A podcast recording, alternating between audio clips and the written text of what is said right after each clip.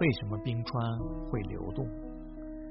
冰川分布在年平均气温零度以下、气候寒冷的两极地区或海拔很高的高山地区。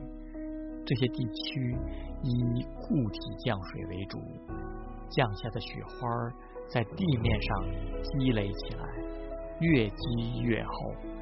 积雪在阳光的照射下融化，因受周围低温影响，马上又凝结成冰。有些则在重压的作用下压紧凝结，形成冰。这些冰随着体积和重量的不断增加，最终成为冰川冰。冰川冰继续发展。当重力大于地面摩擦力时，便会发生流动。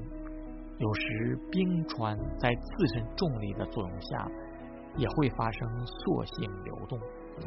冰川的流动速度很慢，一般每天只有几厘米，最多的也不过数米之远。